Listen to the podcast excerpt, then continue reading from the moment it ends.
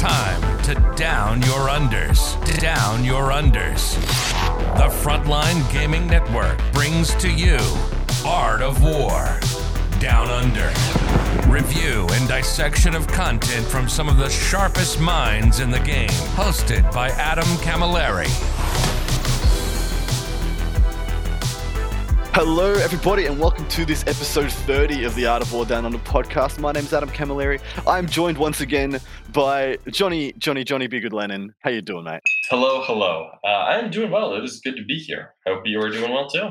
Yeah, this is our part. This is our second part of the Dark Angels uh, supplement review. Yeah, last time we got up to and stopped at Interromancy discipline, and we're going to be starting off the trip from there. So, those following along at home, we'll be beginning this our escapades at page 47. Uh, but a little bit about Art of War Down Under. We are a two part podcast. We are dedicated to reviewing, dissecting, and presenting of uh, content for Warhammer 40k for your general consumption up on the Frontline Gaming Network.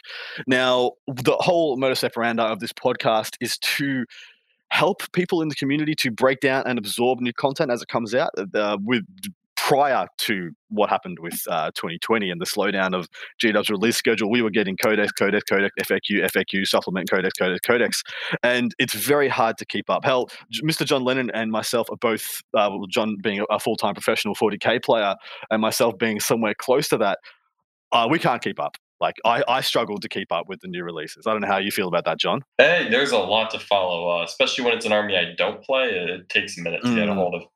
Yeah, I need to get my ass kicked like three or four times by it on the table before I fully absorb how I need to play against it. and I'm hoping to save some other people that pain. This podcast exists to dissect and present this information as it comes out by GW.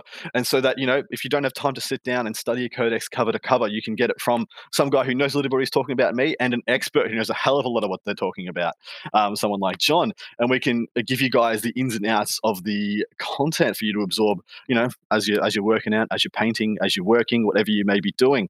Um, and then additionally to that, we give our thoughts, our dreams, our wish listing, our ideas and and um, musings on how that said piece of context will slot into the lexicon of Warhammer 40k, EGB, that a codex, or how it plays, or something like an FAQ, and how that changes things over in a part two, which is available for patrons only. Now, some people have pointed out that Adam, your stuff comes out so late. Like the the Death Guard codex comes out, and then the week after the Death Guard codex comes out, the part one comes out, um, and that's not true. That is true for the Frontline Gaming Network. But I have a patron Patreon, uh, and uh, of course on the Art of War website, um, where you can purchase my podcast and Nick's and uh, the wonderful John um, Damaris is uh, a week early. You'll get my podcast over a week early um, if you're a member of my patron. This part one and the part two, um, and then of course the week after it comes out for the patron, it will come out for everybody else. But yeah, that part two is just for the patron. So please jump over to the patron and search um, Art of War Down Under, or jump over to www.theartofwar40k.com and you'll be able to purchase all that lovely stuff through that website directly. Which is also where they got the War Room and where you can find this wonderful man. Tell us a little bit about that, John. Absolutely. So if anyone is new to the Art of War and the War Room, the War Room is our basically our premium membership service where we have a community on our website. We do weekly clinics, we do extra coaching games. Uh, you can find a lot of our games on YouTube. Those are just our normal string games. Our coaching games, we go a little bit more into detail about the why, why we're making the decisions we mm-hmm. do. We make sure to bring, you know, what we consider to be highly competitive lists. We go into, you know, how we make decisions, how we approach problems, all of the above as well. We do have our clinics we do uh, about six clinics every week where some great coaches such as myself, Nick Nanavati, Richard Siegler, Mark Perry, TJ Lanigan, Brad Chester, Archon Scary, there's a ton of them, all talk about relevant topics for the armies of 40K. So we'll have an Aeldari clinic where we talk about, you know, after a Dark Angels supplement, maybe the Aeldari clinic will be about how Aeldari is going to face off against the new rules. All sorts of great content. Check us out at the War Room.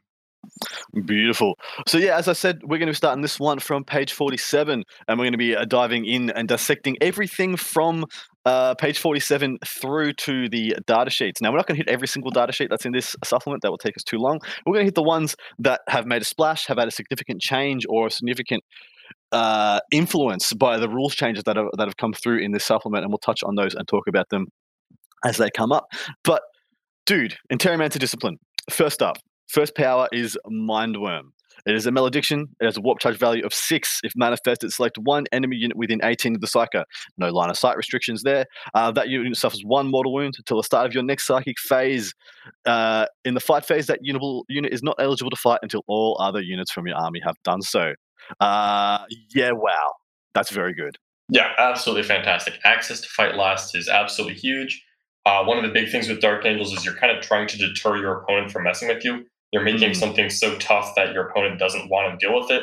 This is just another way to, if your opponent is looks like they're thinking about it, make sure they know it's not a good idea. Make sure to further deter them from trying to mess with your units. Yeah, exactly right. There's a lot of bit, lot to talk about um, with, and we'll probably this is the part two discussion, but how Dark Angels want to play and how they want to be imposing and um, I suppose posture up in such a way that they look uh, too hard to handle, like they're too hard to chew. And this goes a lot way into that. Things like uh, fight last. Um, what's the next one, brother? All right, next up we have Aversion.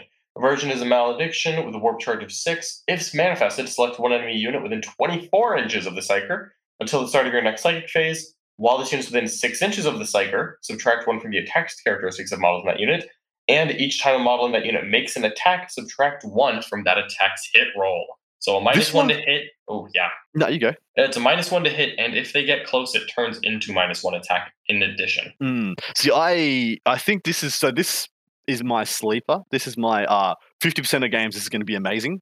And then 50% of games, I'm, I'm never going to need it because of, you know, what I said, what we talked about the, being imposing, being uh, indomitable and people not wanting to close with you. Uh, so, but yeah, this is another one you can just sling out as a deterrent. Like, ah, oh, you're minus one to hit, and if you come, if you want to come in, you're going to be minus one as well. But is this one that makes your top cut? Uh, this isn't one that makes my top cut, but it is very good. Um, hmm. minus one hit is always good. You know, 24 inches means you can safely put that on people who are trying to shoot you while staying out of range. There's a lot of 24 yeah. inch guns in the game. Um, hmm. The being within six inches for minus one attack is pretty useful because that um, you know we, we talk a lot about this Terminator brick. Uh, it there it's very possible that there's a Terminator brick wrapped around the character, and for them to charge you involves getting within six inches of the psyker. If say hmm. Ezekiel is wrapped in Terminators, it's yet another great deterrent of don't don't even try don't even come near me well it's got the it's got the best kind of clauses attached to it um, whilst that unit was within six not models so eg any any um, any model comes within six of this guy, the whole unit gets minus one attack. Is that correct? That is correct, which is quite nice. Mm. It's very nice. And, and, it's also like not at the charge phase, not at the pile-in stage, anytime they attack. So first round of attack, second round of attacks, I'm thinking things like Repentia, who, who've, uh, who really want to attack twice a lot of the time, and things that start on the board, e.g. 24 inches away and will sling themselves into you. Um, and a six-inch bubble, man, there is just there's no way to avoid that with um, with clever positioning and, and, manipulation of your frontage. I think this is a very good one, but it's the the fact that this isn't like the best one is kind of ridiculous. Um, next one is righteous repugnance. This and this, everyone knows this one. This one's been around since the, the last codex, but uh, it's a blessing. Has warp charge value seven. If manifested, select one friendly Dark Angels unit within 12 of the psyker until the end of your next psychic phase. Each time model that unit makes an immediate attack, you can reroll the hit roll and you can reroll the wound roll. We have a couple of other, we have a lot of ways of getting pluses to hit and already getting rerolls to wound, which makes me think this is less good than it was in its previous iteration, but this is still ridiculous when you take it into kind of the concept of what other people's powers are. And oh, we were talking about this off screen, saying if this was a power in another book, it would be ridiculous. Yeah, I can think of a, a bunch of factions that would give their actual soul for this. Yes. Like I, I, I literally don't think I could put a price on this if I'm a Tyranid player. Oh, I was about to say um, Tyranids, man. Like, would this would this just make Genestealers good again? Um, I think or, I think literally this spell would make Tyranids competitive. Literally yeah, just the spell. Ridiculous. but and, and, and yeah, we both talked about this isn't in our top three. This isn't in our no. top three. In fact, have we we've only mentioned one that might make our top three so far, and we've already read out three. All right, what's and the next they're one? already good. Next up, oh, next up is Trephination. Trephination is a Witchfire. It has a warp charge value of five. If manifested, the closest enemy unit within 18 inches of and visible to the Psyker suffers D3 mortal wounds. And if the result of the psych test is greater than the leadership characteristic of the enemy unit, it's a flat three mortal wounds instead. Not bad. It's that's fine. It's just less exciting, I think, than the other options. Like yeah, as far as mortal wound spells go, that's actually a pretty solid one. It actually is pretty good when you double that down with a you know cast this and cast a, a smite.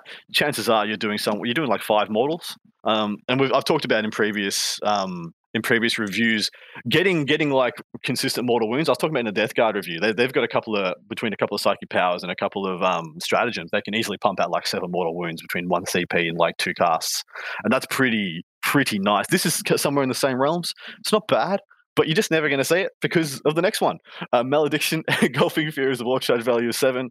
If manifested, select one enemy unit within 24 of the Psyker, a big range, 24. Um, until start of your next Psyche phase, subtract one from leadership. That unit cannot use OBSEC and or any similar ability that allows them to control objectives, regardless of the number of enemy models in range of that objective marker.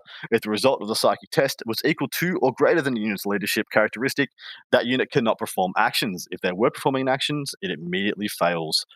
Yikes. Yep, that is a that is a big yikes. Uh, taking away OBSEC is absolutely fantastic. You know, one of the mm. many strengths of Space Marines is the fact that they can put OBSEC on a wide variety of units.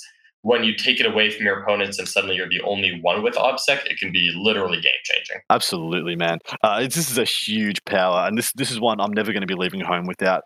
What's really interesting here is um, I was bit, a lot of people have been talking to me about the similarities between Death Guard and Dark Angels and how they kind of play the same game differently.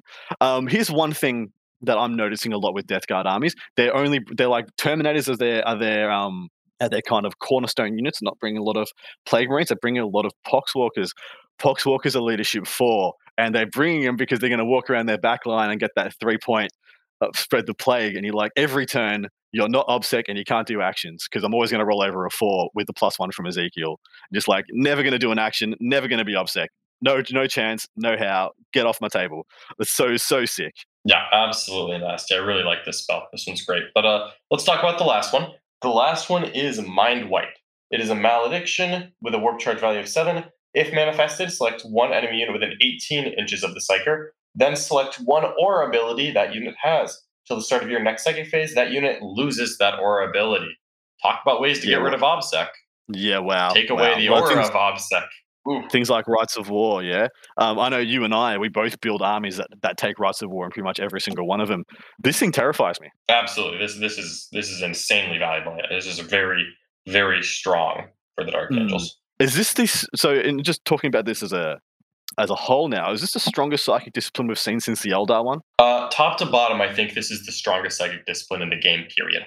I agree with that. I think um, should Eldar get a resurgence and Doom become better and you know be more relevant, Fortune you can actually put it on a durable unit. Maybe these things will they'll they'll become on par. But right now, this thing, this this toolbox set is redonkulous. We, uh, um, uh, we were talking about how this this is really flipped on its head. You'll see a lot of um, a lot of psyche trees that have like one debuff, maybe two, and then one or two uh, two buffs, and then one or two damaging spells. This thing has four debuffs, and they're four good, worth taking debuffs. Um, h- how do you feel about that statement? No, it's 100% true. Um, it, it is an interesting thing that they decided to go so target the enemy with it, because frankly, mm. all three of the spells that I really want to take, or frankly, probably my top four spells, are all target the enemy ones. Uh, that's yeah. very unusual and it changes the range, but Dark Angels can kind of afford to be a little more aggressive with their positioning. Uh, you know, you're so I, used to seeing like the hmm. Psyker like be like, I'm going to be 25 inches away from all your units. There's no denies. I'm just going to target my own guys. And Dark Angels just don't even completely reverse. Just wait in, try and stop me because I'm doing awful stuff. Every time you don't stop me, I'm doing awful stuff to you. Um, what's your what's your top three? What's your three goes to? Because I've got two go to, and then I, I toss up between between two others. Right on. So my go-to is uh, engulfing fear, take away OBSEC. Naturally, um, yeah. Mind worm, the fight last and mortal wound, and mind wipe, the take away an aura. Mm-hmm. Those are my top three. For me, that's a no questions asked. But I am yep. curious to hear what your other one is. Well, so it's Aversion, um, and it's just pretty much whether I need the fight last or I need the minus attacks.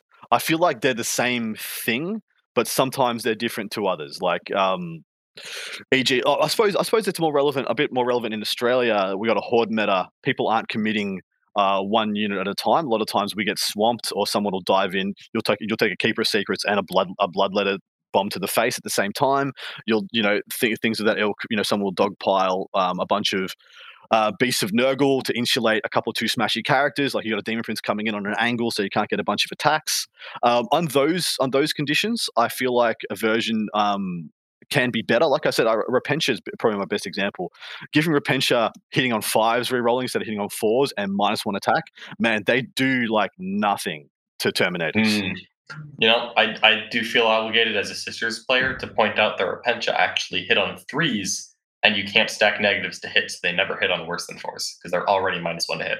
Of course, that's true. That is very true. Um, Still, minus one attack can really be a big thing, and that's actually one of the reasons I don't like the uh, the minus one to hit is because yep. every once in a while you find a unit like Repentia, anyone carrying a Thunderhammer, where it actually doesn't make a difference. It, uh, exactly right. It doesn't make any difference whatsoever. So yeah, that is actually some really good points right there. You just you just heard my my argument debunked. Um, but man, yeah, spot on, spot on. So yeah, maybe fight last is just better. But I feel like when you put fight last on somebody, you're just forcing them to change their metrics. As in, oh yeah, cool. I'll just put in one more unit than I was going to, or two more units than I was going to. E.g., um, I suppose that's a, that's a good thing though. You're forcing a, an overcommitment possibly. Yeah, it's you know, there's definitely an argument to be made for version. I, I can definitely see that as worthy of consideration. I think that those mm. four are the top four. Um, as amazing as Righteous Repugnance looks on paper, and frankly, it looks amazing. Um, I find that I tend to have a lot of rerolls from Azrael, who's a chapter master. Yeah. And yep. Then I also find that I have a decent amount of rerolls to wound. Frankly, I've got lightning claws on most of my hmm. squads. Mm. And then by the time I'm swinging thunder hammers on people, if they actually need the rerolls to die, I've got reroll ones to wound, and if it's anything else, I reroll wounds against big units or yeah. big models and characters. So like I yep. feel like there's a very small subset of things that mm. I need full rerolls on a Thunderhammer against. And if they're charging us, we've already got plus one to hit. Um, so yeah, I feel like Righteous Repugnance exactly fell off a lot with the, the buffs that we got in this book. Um, so yeah, for me, it's just which swathe of debuffs do you want? Engulfing Fear and Mind Wipe you're never not going to want them. Um, but yeah, I agree. Now, now that you've said your arguments for Mind Worm over Aversion, I think that is just the the auto win um, in that argument. All right, um, that is our psychic discipline, and my golly gosh, what a psychic discipline! But we're going to jump over and talk about the the relics, relics of the rock. Now, I am I'm a bit weird on these. There's some really really good ones, and there's some ones that are just like, oh yeah, that's nice. Uh, but I suppose that is coming from that psychic discipline and the Warlord traits, which both leave you and I speechless for how powerful they are. All right, first one. Right off, on. First, first cap off the rank. Uh, this is one that feels previewed by Games Workshop. Mace of Redemption, model equipped with a Power, power Maul Crozius Arcanum. Um, it is a melee, of course, times two strength instead of plus two as a Crozius Saw Maul would be minus three rand to damage. Each time an attack is made with this weapon against a fallen or Heretic Astartes unit, and a modified reroll of four plus inflicts two mortal wounds on the target, and the attack sequence ends. Mm. With rerolls to wound from some of the Deathwing things we can get, that can be a phenomenal amount of mortal wounds. Uh, people have made a lot. People are, are, have both been crazy in love with this and been pretty dismissive. But what do you think, John? Um, this seems really nice. It seems very meta dependent, where it really mm-hmm. depends on how much chaos you're actually seeing. Um, as good as chaos is, um, I don't think that we see enough of it to justify this kind of a relic. Where when you're not playing against chaos, it, it it's basically a power fist, and I, I think you can just do better things with a chaplain. Um, mm. This definitely isn't bad. And you know, if you if you find that you're really struggling against Death Guard and you want to put this on a um, you know, like a, an interrogator chaplain maybe who is going to have Inner Circle and Deathwing and may actually just get rerolls against, uh, mm. you know, get rerolls against Chaos. He can go character hunting uh, very easily, uh, or I well, guess big big model hunting as well to get the rerolls. Well, it kind of it unlocks something of a Mortarion solution, not not a full Mortarion solution. This guy can't go in and solo Mortarion, but I, have rolled it out a couple of times, and an Interrogator Chaplain with this mace can go in and do like six to eight mortal wounds to, to Morty. That's that's not bad at all, is it? Yeah, I mean, and frankly, if you pile some other buffs on him, which is not impossible with uh, Dark Angels, there's quite a few buffs coming up. Uh, I could see this getting a little silly how much damage he could do, but again, mm-hmm. it all feels very situational, and I think by the time we're done going over the relics you're going to find that some of them are not situational at all and are just always good. And I think yeah, that's well, where you're more going to lean. Yeah, this one this one doesn't make my cut at the moment, but I could see I could see a reason and a world where we get we get a Emperor's Children Codex, we get a World Eaters Codex, we get a Black Legion Codex, and all of a sudden this thing is like, oh my god, it's actually good against like 30% of the meta and it's worth taking. Uh, but right now, yeah, uh, there's not there's not enough that it, it, works against. But it's just it's just a power fist. It's just right like on the face value. It's like if it's not against Heretic Astartes, he's just taking a power maul Crozius and turning into a power fist, which might be good enough to get it over the line for for some people. Um, but you're up next, brother. All right, let us talk about the Pennant of Remembrance. mm. Oh boy. Uh, Deathwing model, Deathwing Ancient model only. In your command phase, select one Deathwing Infantry Core unit from your army within six inches of the bearer. Until the start of your next command phase, each time an attack is allocated to a model in that unit, subtract one from the damage characteristic of that attack to a minimum of one. So this is the replacement for the old five plus feel no pain banner that used to work on uh, Deathwing models. Uh, yep. I love that this is a command phase buff. Uh, oof, minus one damage yeah. can be incredibly strong. This actually feels like an upgrade, even though it's a select a unit, not an aura to me, that's mm-hmm. more of an argument for a single larger unit than a couple smaller ones, but this still feels very, very powerful. Yeah, I agree because it's it's giving us something we wholly didn't have before. Like it's a whole new buff uh, added into our into our like uh, our toolbox.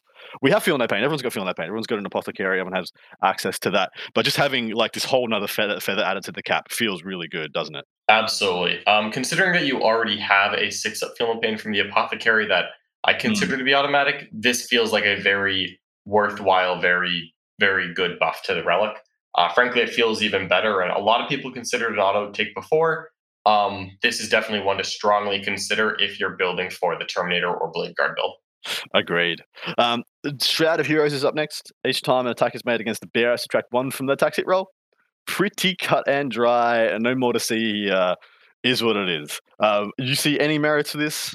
Uh, frankly, no. Um, it's the same problem as in my opinion, the same problem as the Ravenwing Warlord trait that does the exact same thing. Mm-hmm. Uh, a buff that only works on the character holding it is usually less valuable than uh, auras or things that affect units. Um, not always the yeah. case. There are some individual focused relics that are very good, you know, like the Teeth of Terra. But in this mm-hmm. instance, mm-hmm. I I don't think so. Yeah, me either. I can't see I can't see a reason or a ways or means. All right, next up. Next up is the Reliquary of the Repentant. Man, I'm getting all the good ones. The Reliquary of the Repentant is for Ravenwing Biker model only. While an enemy unit is within three inches of the bear, each time an invulnerable saving throw is made for a model in that unit that has an invulnerable save of four plus or better, the saving throw is only successful on an unmodified roll of a five plus. Woof. Mm. Mm, mm, mm. Well, this is a so it used to be just minus one invuln, yeah, it, it, to a minimum yeah. of six plus. So, so this is where. I think this is better than before. It's also mm. like kind of worse in a way. It's very interesting. Uh, very interesting change. And there's also a little bit of weird technical lingo here, which I, I think we should just mention, is that it hinges on the invulnerable save of the opponent. What happens if they have a bad invulnerable save that they modify? So, for example, Sisters of Battle have a six plus invulnerable save and they add two to their saving throws. Ah, yes, that is very fair. I think they um, still pass on a four. Yeah, I think they still do as well because they they don't have a four plus. Um, so yeah. it says an invulnerable save or four plus or better. They don't. They have a six plus invulnerable save. They just add two to the dice roll. We've seen exactly. those shenanigans come out in the past. I, it seems like and, I, yeah, I would love to see G Dub just delete that plus to plus to save roll kind of mechanic and let everybody be homogenous yeah. on their saves. Um, but you know, it might just be some special source they're keeping in here. I think this is a stealth buff because um, mostly because I, I think of what our army is made up of. Um, because the the only only times it'd be worse is if we're facing essentially like lesser demons, lesser demon spam. It'll be worse, like things like plague bearers, bloodletters, nurglings, because we can't take them from a five to a six. Um, but the fact is, we can take the three plus invulnerable save Lord of Change to a five from a three. That guy just explodes now. Absolutely, but again, I, I got to point it out if he doesn't have the impossible robe, then his invulnerable save of a five plus, which is plus one for being Tzeentch, passes on a four. Yeah. So hopefully That's that gets FAQ exactly. some clarity. But for those really tough to invulnerable units, you've got your Magnus, your Custodes Guard with Storm Shields, mm-hmm. your Super Chicken, this is absolutely devastating. Yeah, and the reason the reason I don't say it's a yeah, you know, dude, hundred percent. It's absolutely ridiculous into those models. The reason I say it's not a big deal into things like lesser demons is because I don't think we're an army that struggles to kill lesser demons. Like things like Talon Masters shred them. We got a lot of storm bolters when we want to take them. We got a lot of lightning claws in addition. Um, so yeah, I just don't see that as a, an archetype we're particularly concerned about. All right, man, you, you are actually going to get. I'm just looking at the the roll down of the next couple ones. You're actually going to get all the good ones. Uh, Foe Smiter, model equipped with a Storm Bolter only. This model replaces a Storm Bolter following profile. Range 24, Assault 4, Strength 5, minus 1, 2 damage. So it's cute. It's cute. It's nice. You know, in some other books, it's kind of it's kind of cool. Um, I remember. I remember if uh, we still had Tech Marines on bikes, I'd probably take this on him because he'd have the he'd have the plas cutter, he'd have the flamer, he'd have the uh, the twin bolter, and he'd have this, and he'd be a nice little dakka package. But onto the legend of the shelf he goes, and uh, as as I feel like this relic. Yeah, uh, it's a cool bolter. Like it, it is a good storm bolter, but that's just not what I want. No. Um, um, yeah, it's just not it's just what, not what we need, is it? All right, so let's talk about the Eye of the Unseen. So the bearer gains the following ability Fear is an aura. Uh, while an enemy unit is within six inches of the bearer, subtract one from the leadership characteristic of models in that unit. As well, at the start of the fight phase, if an enemy character unit uh, is within engagement range of the bearer, that unit is not eligible to fight until all other eligible units from your army have done so. As well, a Ravenwing Talonmaster is eligible to be given this relic, even though it is not a vehicle. So it's an interesting precedent. Um, that a, a Ravenwing Talonmaster can take uh, relics. That's something that's definitely going to come up later. Hmm. Um, this one is pretty decent. Um, I think it would actually be a little bit better as a warlord trait than a relic. Uh, yeah. Frankly, the fact that you know giving a fight last to characters is good, but you kind of want that on someone who's going to go kill them. And then you run into the question: well, most Space Marine kind of smash characters that you typically think of usually are smash characters because they have a relic. You know, they've got some fancy yeah. sword some you know chapter specific relic, a master crafted thunderhammer, whatever the case may be. Um, this is a little bit weird where you want it to be on a punchy character, but then they're maybe not as punchy because they have this. Also, the minus one leadership is not bad. There are a couple leadership tricks and debuffs with Dark Angels that are worth noting. Um, so trying to stack those is kind of cute. Hmm. So there's only one character that I can foresee like getting much mileage out of this. So the only one that comes to mind is the Ravenwing uh, champion. So there's a couple of benefits that he has. Um, firstly, he starts with a good weapon, a mastercrafted power sword. It's not amazing, but it's not trash. When you upgrade him to um, to be the full full champ, as in the, the 15 point upgrade, he gets rerolls to wound, e.g., like almost making up for the fact that he hasn't he's got a worse weapon. Um, and then he's got a six inch, he's got a built in six inch heroic intervention, and already has fights first. So he's actually a nice little package to attach this to. Do you think that's a, a worthwhile investment for some people? Yeah, um, it's definitely cute enough to take. Um, is this going to be the best thing to give him? Again, would you rather have the Reliquary of the Repentant on the same exact yeah. model?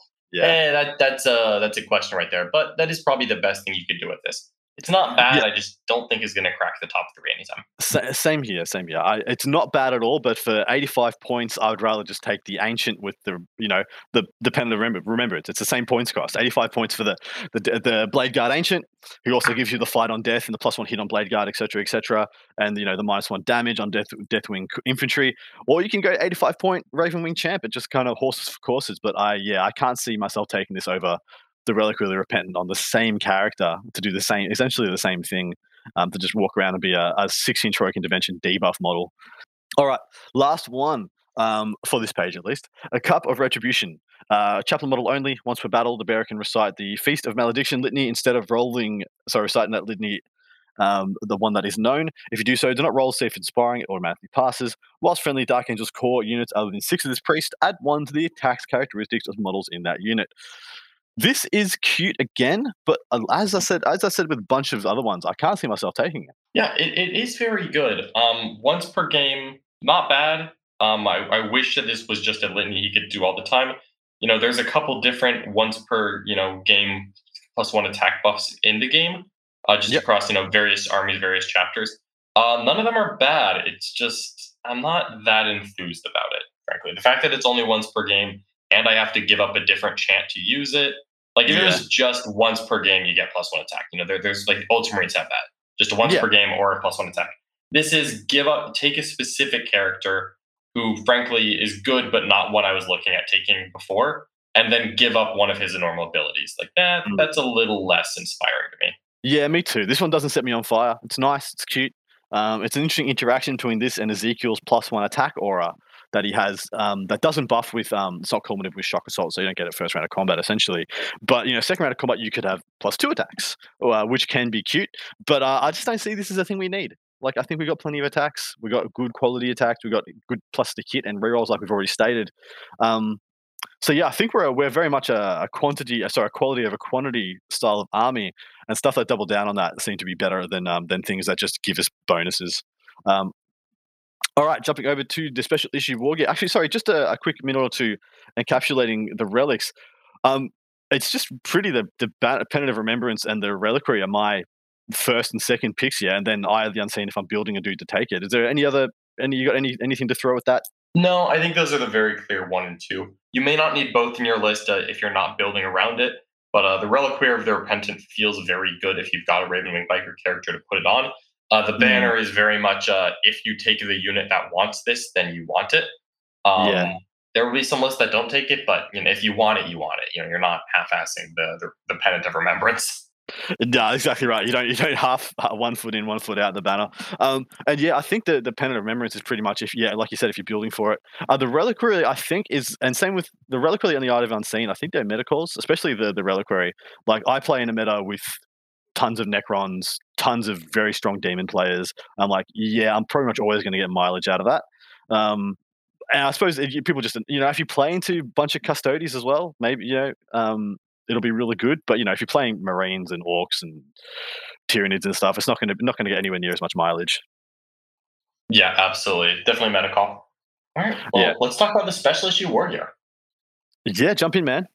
All right, we do we want to go through all the the repeat Nah, ones? there's the first four of these are the same. They are in every book: Adamantite Mantle, Artificer, Mastercrafted, and Digital Weapons.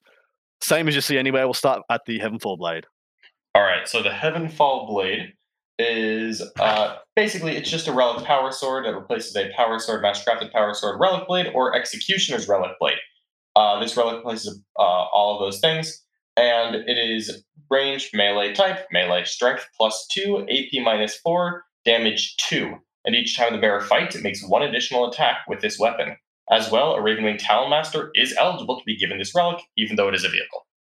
So this used to this used to be uh, like uh, my go-to relic for a Talon Master, but now I don't. Well, Talon Masters went down in attack. Um, they're down to three um, from four. E.g., they went to five. E.g., they could have gone to six with a Shock Assault. Um, but now I don't know if this is good enough to take on a Talon Master to what make me want to put him into combat. Yeah, um, it's it's not bad. Um, I don't think a Talon Master is the answer because I, I, don't want my Talon Masters in combat. Frankly, yeah, not enough to, to actually take this the question is kind of like who it's not a bad relic, but who does want it? Um, you can look at a Ravenwing champion, um, but then you know you kind of compare it to like the relics uh, blade for the the chapter champion. I think that's uh, flat damage so three. I'll yeah. take flat damage three over one extra attack. Um, I think a Judiciar can take this, but actually the Judiciar normal weapon is actually better than this. I think you you don't get the plus one attack, but you get plus one strength and you get the mortals on sixes. That that's a wash for me. Uh, not bad, but uh, I I struggle to actually find someone who wants this. Yeah, I don't know. I don't know anybody who wants this. I don't know how this is better than a bunch of other things that we've already got. Or um, yeah, this is a special issue war gear. Um, can you, you you can put this on any sergeant though, can't you? Can't you? Um, so I think so. I'm actually just gonna double check that because actually, one of the no, stratagems is what gives it around. Yeah, it, the our stratagem names of stuff you can give. You can give like Artificer and Mastercrafted, and this isn't one of the named ones. Because I was about to say this would be cute on a a, um, a Bladeguard Sergeant or a, a Deathwing, uh, sorry, um, a Ravenwing Black Knight Sergeant, things of that ilk, just to make them a bit more punchy, add a bit more punch to those units. But I don't think you can. I'm pretty sure, almost certain that you can't. No, it doesn't look like it. All right, but this one, uh, this one is my favorite right now. Um, Arbiter's Gaze. Each time uh, the bear makes an attack on hit roll of uh, a hit roll of two plus is always successful, including when firing Overwatch, irrespective of any modifiers or abilities the target may have. Each time the bear makes an attack, the target does not receive the benefits of cover against that attack. And yes, you can take this on the Talon Master. And yes, you're gonna take this on at least one Talon Master every game. It's so good. Yeah, Talon Master with this uh this relic, oh, oh my goodness, that, that just feels feels almost automatic. You know, I mean, it's hard to be automatic in a codex with as many good things as this book has, but I think it's automatic. Me too. I think uh, most of my armies start with a minimum of two Talon Masters. That's just I just love that unit so much, and I've been playing with it for so long now. But uh, this, uh, it used to be Corvus Oculus. That was our go-to for about a year since the the Psychic Awakening. Um, this just seems like the the replacement for that. Absolutely. Uh, you you lose some, you gain some here, uh, but you know what? Ignoring cover is really good since uh, switching those buffs to core did cost ignore cover, so the Talon Masters no longer ignore cover natively. Getting it back here is great on mid AP shooting.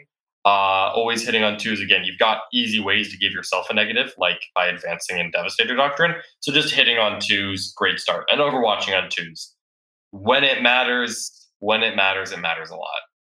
Exactly right. And we've talked, we talked about we've got a lot of ways to manipulate um, doctrines in this. Like you can be chucking Grand Strategist on this guy for three turns, and for three turns, he's going 18 plus D6 plus three and still shooting, hitting on twos. He's just going to be able to get an angle wherever he wants. Um, Absolutely. Really, really, really, really nice. Um, and also, the, the cute little interaction. Oh, you charged me? Well, for one CP, I get another shooting phase. Um, it's just ugly, isn't it? Yeah, absolutely. This is uh, a really strong deterrent towards a lot of fragile charging units that can because frankly, powerful Overwatch was a lot more of a thing in seven, in eighth edition than it is in ninth. Uh, there there yeah. is some good Overwatch in it in ninth edition, but I felt like with Tau being out of the meta, a yeah. lot of people aren't putting as much effort into just ignoring Overwatch. And this is very much a if you get Overwatch, well, you're, you're just taking a shooting phase from a Talon Master. Very simple. Exactly right. Exactly right. All right, next up. All right, next up is Atonement. A model equipped with a plasma pistol only. It's another pistol relic, folks. Yay! yay! This relic replaces the plasma pistol and has the following profile 18 inch range, pistol 1, strength 9, AP 4, flat damage 3. There's no overcharging, no rolling a 1.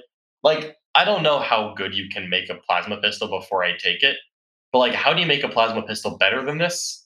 But also, I still do don't want to take it.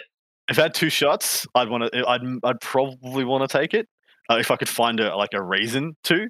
But yeah, uh, I still still this is about as good as it gets. You got plus one strength, plus one rend, and plus one damage with no issues with overheat. Yeah, and I still and don't want to. And it's it. longer range. It's longer range, and I still don't want to take it. Yeah, like, I still don't want to. I don't know. It. I don't know what. Uh, you know what? Someone somewhere want is actually using this relic. Like someone is using all of the different relic pistols that Games Workshop puts out. They've and they're laughing know, at us. They're, on they're the laughing at us, but yeah, uh, it's not me.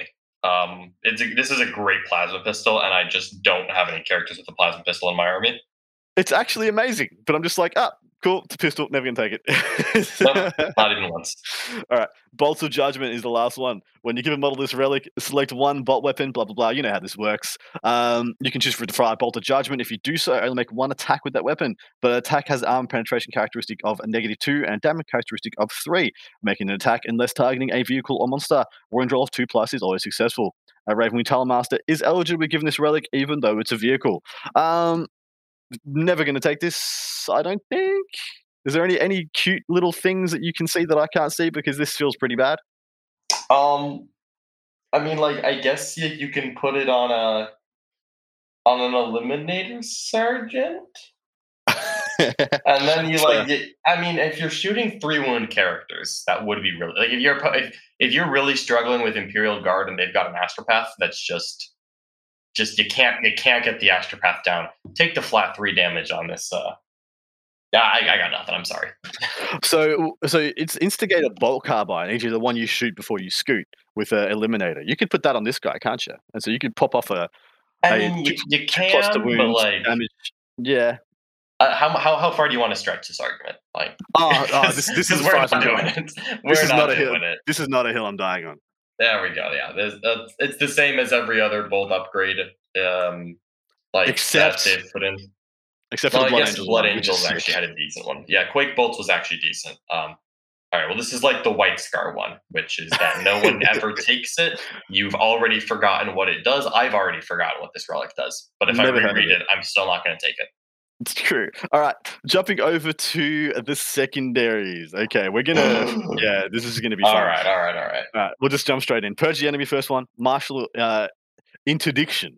Uh, if you select this objective then after both sides are deployed. But before the first turn begins, your opponent must select one character model from their army If their army does not contain character models, they must choose their warlord.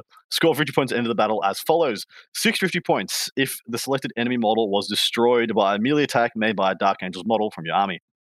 350 points if the selected enemy model was destroyed by a melee attack made by an inner circle or deathwing model from your army, and six additional 50 points if the Dark Angels model unit that destroyed the selected enemy model has not itself been destroyed at the end of the game.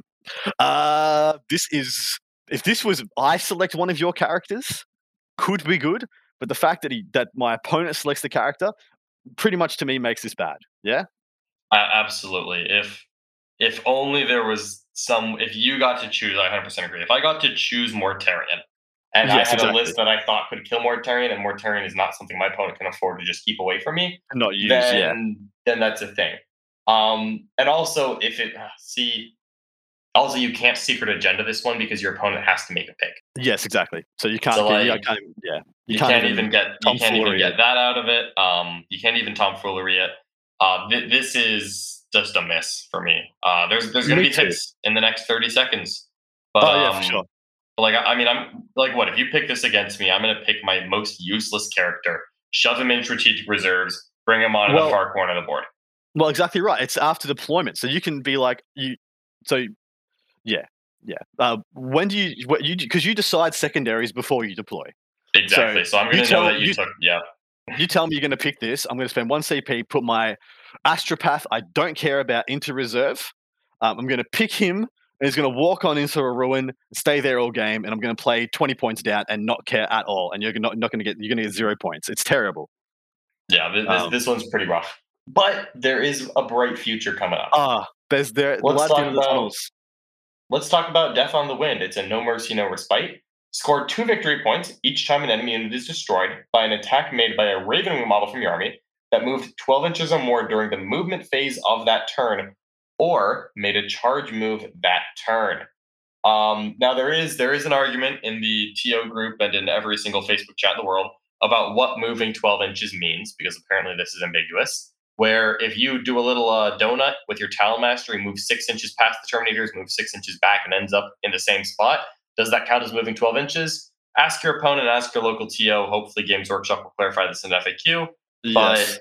But um, ignoring that, this is great if you build for it. Where if Absolutely. you take a lot of Ravenwing units, this almost this is very automatic. Basically, you you kill eight units and you get with just with your Ravenwing, but that, that's most of the guns in most Archangelists, and you just get uh, a full primary, and that that's great. There are going to be a lot of opponents that just have a lot of cheap, easy to kill units, and your attack bikes can scoop up two units a turn. Um, super strong. I, I really love this. It's one that you definitely have in mind when you're writing your list, though, if you're taking it. You don't show up to the table and be like, "Oh wow, actually, I guess I will take it this time." It, if you want this one, you you thought about it a long time before you got to the table. Well, I'm thinking about like uh, I play against a couple of strong Harlequin players. A lot of them are taking like a little Court of the Archon. They tack onto their Harlequin list, which has got like two Lhamaeans, a couple of Sslyth, a couple of Ur-Ghuls, and they outflank him and jank him around. And like, dude, you're just gonna ma- I'm just gonna max my primary from killing uh, 200 points of models. Um, sorry, max the secondary from killing 200 points of models. That that feels really good. And one Talon Master across the game can pick up all of these points. Heavy bolters here, assault cannon there, four points. Heavy bolters here, assault cannon there, four points. Um, it feels really potent in a lot of lists. But you're right. Keep this keep this one in mind, guys. Like this this should in my mind this should be one that you can flex pick. Um, if you if you just build your list right and you, you play into the right opponent. If your opponent wants to play scramblers, they're going to give you like a minimum of like four to six points on this, and that is that is like the absolute bare minimum. Absolutely. This feels like a very good secondary to take. Um, I like this one a lot. This is actually my favorite of the uh, of the Dark Angel ones. Mine too, because this one doesn't excite me. It's just this one annoys me. Uh, Battlefield Supremacy, Stubborn Defiance. In your first command phase, select one objective marker. At the end of each of your command phases after the first, if you control that objective marker with a Dark Angels unit from your army that has the OBSEC ability, score a number of victory points uh, based on the table below, cumulative to the number of turns you've been there. Um, and it must be the same, you know, controlled by that objective marker as follows: uh, turn two, three, po- two points; turn three, three points; turn four, five points; turn five, five points. For example, uh, in your third command phase, if you have control the objective marker with Dark Angel's unit for three of your command phases, you will score three points. Uh, this one I actually loathe.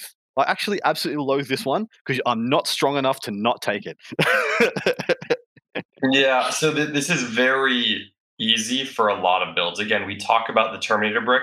Um, you need so the unit that holds this needs to be OBSEC, which means it either needs to be inherently OBSEC or have Rites of War standing by it the whole time. As soon as that unit's not OBSEC, then you, you start to run into problems with scoring it. With that said, if you build for it and you've got an OBSEC unit that doesn't mind, because it, it's your first command phase, so you need to be on this objective turn one um, which means that uh, in whatever mission it's called, um, the scouring where there's no uh, unit, there's no objectives in your deployment zone. Um, that that's hard. That's very very hard. Um, but woof, when you just plant ten terminators on an objective in your deployment zone and be like, I'm going to get 15 points. Most people don't actually have an answer for that. Like, actually, no, no one does. Um, I actually don't like this objective either because it requires that I plant uh, one unit in one spot. And I feel like if it gets like it's very hard to stop. It's a but like zero. if someone pulls it off, it's so big. Yeah, it's a zero interaction secondary. I'm, I'm not a huge fan of anything of that ilk, um, but this one is like the most extreme example of that. I mean, at least engage and scramblers involves me moving up the board, putting things in positions, making some choices. This thing, okay, cool. Uh, this 400 point unit that's a minus one damage. It's got it's got invulnerable saves, one plus armor, possibly zero plus armor. Uh, blah blah blah. Bring guys back. Sec, I'll take away your obsec if you get near yeah. it. Yeah, yeah, yeah, yeah, yeah. It's just cooked, man. It is too good um, yeah, this I don't know how you turn this down though. I don't know what you do apart from deleting this. They've written it to like they've almost written it into a corner.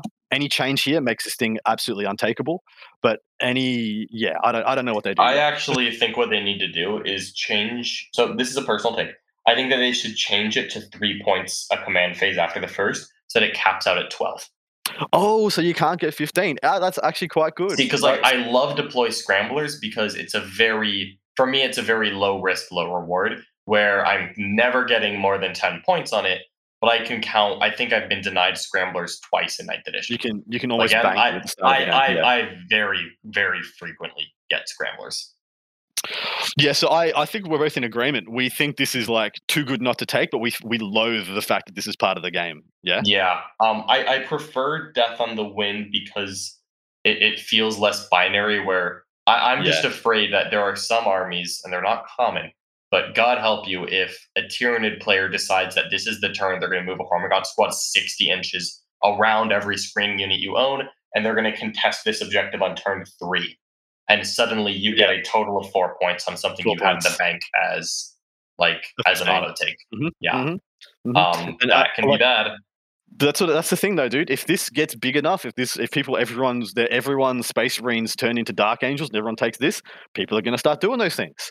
And it's gonna oh, start touching. And then the Dark Angels players are gonna double and triple down and they're gonna say, Okay, well, I guess I'm insulating, triple insulating, and we're just gonna play the most boring nothing ever happened in this game game you've ever seen uh, which is which is what i think th- i don't like about this because the fact you can take you can take this and oath and then take something like banners and just do nothing all game. Um, I'm just going to sit in my deployment zone. Uh, you know, eight, eight, nine on banners, max oath, max this. You lose, uh, and I didn't even need to rock up. We didn't need to need, need to deploy. Um, that's what I do not want to see happen in 40k. Absolutely. Now, I will say, I think Dark Angels are uniquely well suited to denying this objective because all you have to do is pass a spell on the one unit they oh, chose yeah. and take away its obsec, and they're done dude, and just, just like three, dude. This is why I like uh, three, just having one unit of three obsec bikes. Oh yeah, Ezekiel move and advance up, turn off their obsec, three obsec bikes, go 36 inches, GG. Uh, you don't even have you don't even have to put anything on it. The unit that performs the secondary has to have objective secured. And if you just take oh, away objective true. secured, they're just is... they're just down. They're done. They're out. Mm. Um, super easy, super easy upside to this one. Again, very easy to get a 15 on this. You, people are going to take it, get a 15, it's going to feel automatic. And then people are going to play the one game where something something goes wrong and they get a four on it and they just lose Yeah. because of that because they've been playing Yep. this conservative game plan where it's like I'm just going to get my points and you can't stop me and then they stop you and you realize you haven't been moving forward for the last three turns and then you're behind and then, then you're done cooked. Yeah, exactly. Cool. That's what you don't want. That's right. But anyway, that is it for everything up until our uh, data sheets. So we're going to take. Actually, no, no, no. Sorry. Uh, We're going to talk about. Do we need to talk about Jink and Inner Circle? I think they're pretty Um, known we, we should quantities. mention it. They're the exact same as the index. Hmm. The Just exact quickly, same. quickly Inner Circle. Um, auto pass morale tests. E.g., you never need to take a leadership for lost units. Um, whilst in range of a fallen unit, unless has the vehicle keyword, you cannot fall back. And each time you are you want to fall back, unless you are a vehicle, Ravenwing, or a chapter master, roll two d6, and you have to beat your leadership. So you have to roll under your leadership in order to fall back, which has bitten me in the ass. I don't know if it's bitten you in the ass yet, John. Um, and then the last one, each time attack is made against this unit, um, perma transhuman. You can only be wounded on a four plus, regardless of modifiers. Yep. That is Uh, infantry only because you can have inner circle on a whole lot of things, but the, Oh, dude. Yeah. in, well, infantry only, but still very strong. Um, and then Jink, um, it basically if you have Grim Resolve as your chapter tactic, or you're an inheritor of the primary successor. So not if you're just a, a successor successor, just if you play with an Archangel uh, chapter tactic, then you have a five up and vulnerable save against range attacks unless you didn't, unless you remain stationary in your previous movement phase. And then if you advance, you have a four plus invuln against shooting. So Uh, Really turn good. one, and if you moved the last turn or fell back or did literally anything besides hold still, nice five up pinball, advance four up invuln, super good. I I do like that we still have. Um, I mean, uh, holding still like still gives you plus one to hit, so there is like doesn't matter which way you go, you're going to get an applicable buff. That's very cute, very nice. Yeah, no, that's a nice little combo there. Yeah. All right. Um, a little bit of an ad break now, and we're not taking an ad break. Ad break. I'm just going to here to tell you a little bit about the Frontline Gaming organization and their Express Pass, their 2021 Express Pass. This this Express Pass is uh, purchased through the Frontline Gaming web store, and it is good for any three events from Frontline Gaming to the end of 2022, the end of the 2022 uh, ITC season. E.g., this is good for the LVO. Um, and what this lets you do, it lets you sign up prior to everybody else, as in you can pre-register for events before it goes for general admission. And also through purchase of this ticket, you will ga- gain that benefit across three events. And if you were to buy all three of those events at the ticketed price upon entry or uh, as they get advertised, you would pay 23% more than you're paying right now for this Express Pass. So please jump over there, support the community, and support the organization that has supported us as gamers so very, very, very much. I mean, I doubt John and I would be here without Frontline Gaming. Hell, we would still be like probably four or five years away from him and I being able to do what we do today for a living. Um, John more than me. I, I still have a day job, unfortunately. Uh, but yeah, this um this th- please jump over support Frontline Gaming. It's an amazing initiative. They're trying to put some money in the bank so they can plan, so they can grow. And so yeah, please jump over and support them. I know these things are selling fast. It's only a couple left. If you are arming and ahhing and waiting for your next paycheck to come through, jump on, get those express passes. It's going to be amazing value. And you just know that they have told everybody they're planning to run 14 major level events between now and the end of 2022. Now, that's their plan. So pretty sure you're going to get three in at some point. And these Absolutely. are COVID. These are COVID safe tickets, fully refundable. Should you spend one of these and then it gets cancelled, you'll get your money back. Absolutely. I already bought mine. Yeah, good. Yeah, I'm thinking of buying one as well. Even though I, I'm actually just thinking of buying one to just support FLG, but I'm waiting to see if they sell out first. If they sell out, then I don't want to take a ticket off somebody else when I'm sitting in Australia, not being able to do them. Anyway, into our data sheets. All right, let's uh start off with the first, right? Start off with Yeah. uh, the head honcho. Azzy, Azzy, As tell me about Azrael. So Azrael did not change in the absolute slightest. He has the same warlord trait as before, uh, which is worth mentioning. Um, he still provides a so he's a chapter master. He's pretty decent fighter. You know, he's a six wound, two up armor, four up invuln captain on foot, essentially. Uh, he's got an extra attack and a wound from normal captain, which is nice to have. He is inner circle, so he does get the only wounded on fours, which is great. Um, chapter master, same as the Space Marine Codex, just a good thing to have. These are warlord plus two command points. We talked about how good some of these stratagems are. Oh yeah, Having plus two command points does not hurt. Um, normal captain stuff, you know, rights battle, a watcher in the dark, which means that uh, he can once per game attempt to deny the witch. And if he's denying it against a chaos psyker, he gets to reroll it. And then the lion helm. Oh, Oof. lion helm. While a friendly dark angel infantry or dark angel biker unit is within uh, six inches of this model. Models in that unit gain a four plus invulnerable save against ranged attacks. Woo-hoo-hoo-hoo. Oh man. And this is something he's had since sixth edition. He's had some form of this. And my God, it's still really good. It's I think I think this is less. Is it? Do I, I am I correct in saying this is less good than it was in previous iterations because of how I actually, yeah, how damn good actually, our Terminators are? I actually think this is the worst that uh, the Lion Helm has been in a while because you can Yeah. you can get invulnerable saves on so many things with Storm Shields being as good as they are. Uh, you can now advance in all your Ravenwing get a four invuln anyway. Even so, Azrael's just a very efficient package for everything that he brings. He's uh is he 170, right? He's 170. I think he's a very good 170. Yeah, I mean, Chapter Master is a generically good thing to have. He comes with one of the he comes with what I consider to be the best of the Dark Angel Warlord traits. So making him your Warlord is not a, a downside. You know, where, where some characters, I'm looking at you, Khan, just you don't make them your Warlord trait. Uh, you don't make him your Warlord. He also gives you two extra command points in a command point starved sub faction. That that feels very important to me.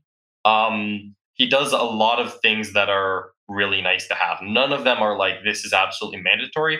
But Yeah. once you look at once you look at not taking Azrael and you look at a generic captain that you were going to take instead, you almost always end up like, nah, I'll just pay the extra 30 points. Yeah, exactly right. If you're going to take a captain, uh, like you're going to take a chapter master, you just take Azrael. Like unless you've got a specific like Raven Wing esque army where you need to be on a bike, in which case you just take Samael. um, yeah, you really you just he's just he's just that damn good. Um, at 170 points, he's phenomenal. I I actually I actually struggle. I don't take this. I take this guy infrequently because I'm I think you and I come at different perspectives on this. I spend as I'm as lean on characters as humanly possible. I, I skew far more into a more MSU style if I can, uh, whereas you, um, well, sorry, this is me being presumptuous, but I feel like I, when I see you play, you play more the indomitable big brick, can't kill me, can't touch me, never going to happen. I'm going to win. Absolutely. I've, I've definitely, not with all armies, but with Dark Angel specifically, I've leaned into the big brick philosophy. Uh, speak Mm. softly and carry a big brick of Terminators. Big brick. Um, so there, it, it, there's multiple ways to play Dark Angels. I thoroughly maintain that there is more than 2,000 points of good in this codex. Absolutely. you, you cannot fit everything I want to in, a, in an army here. But I do normally, at least with Dark Angels, I lend towards that big indomitable brick. And having a chapter master with just being as hard to kill as possible, four up invul on the attack bikes, has felt really good for me so far. Yeah, me too. All right, jumping in, Belial. So this gentleman hasn't changed either. He's a, he's a fridge. Six six wounds, four attacks, two plus save, hits and wounds on twos, strength toughness four. He's really he's, he's Sword of Silence as I think the best melee weapon Dark Angels have. Uh, strength plus two, minus four, flat three damage. Always wins on a two plus, unless it's against a vehicle. That means Primarchs get wounded on a two plus. Those Magnus and Mortarion. Um, flat three damage with he'll have five attacks on the charge, four plus invuln. He's got Captain Aura reroll ones. He's Master of the Deathwing, which is something that's pretty cute and specialized to Dark Angels. Like the Deathwing has got Chapter Master. The he can give a Chapter Master buff to a Deathwing unit, as in four rerolls to hit, and he's also minus one to hit uh, against melee attacks. Um, oh no, sorry, it's it's always minus one to hit. Each time it's a melee attack, a melee attack. Sorry, no, it is melee. Um, I like Belial, but I still I just can't find a place for him. Yeah, um, Belial is really cool. I actually really want to take him on. He has a decent warlord trait. The minus one damage, makes him even more of a fridge.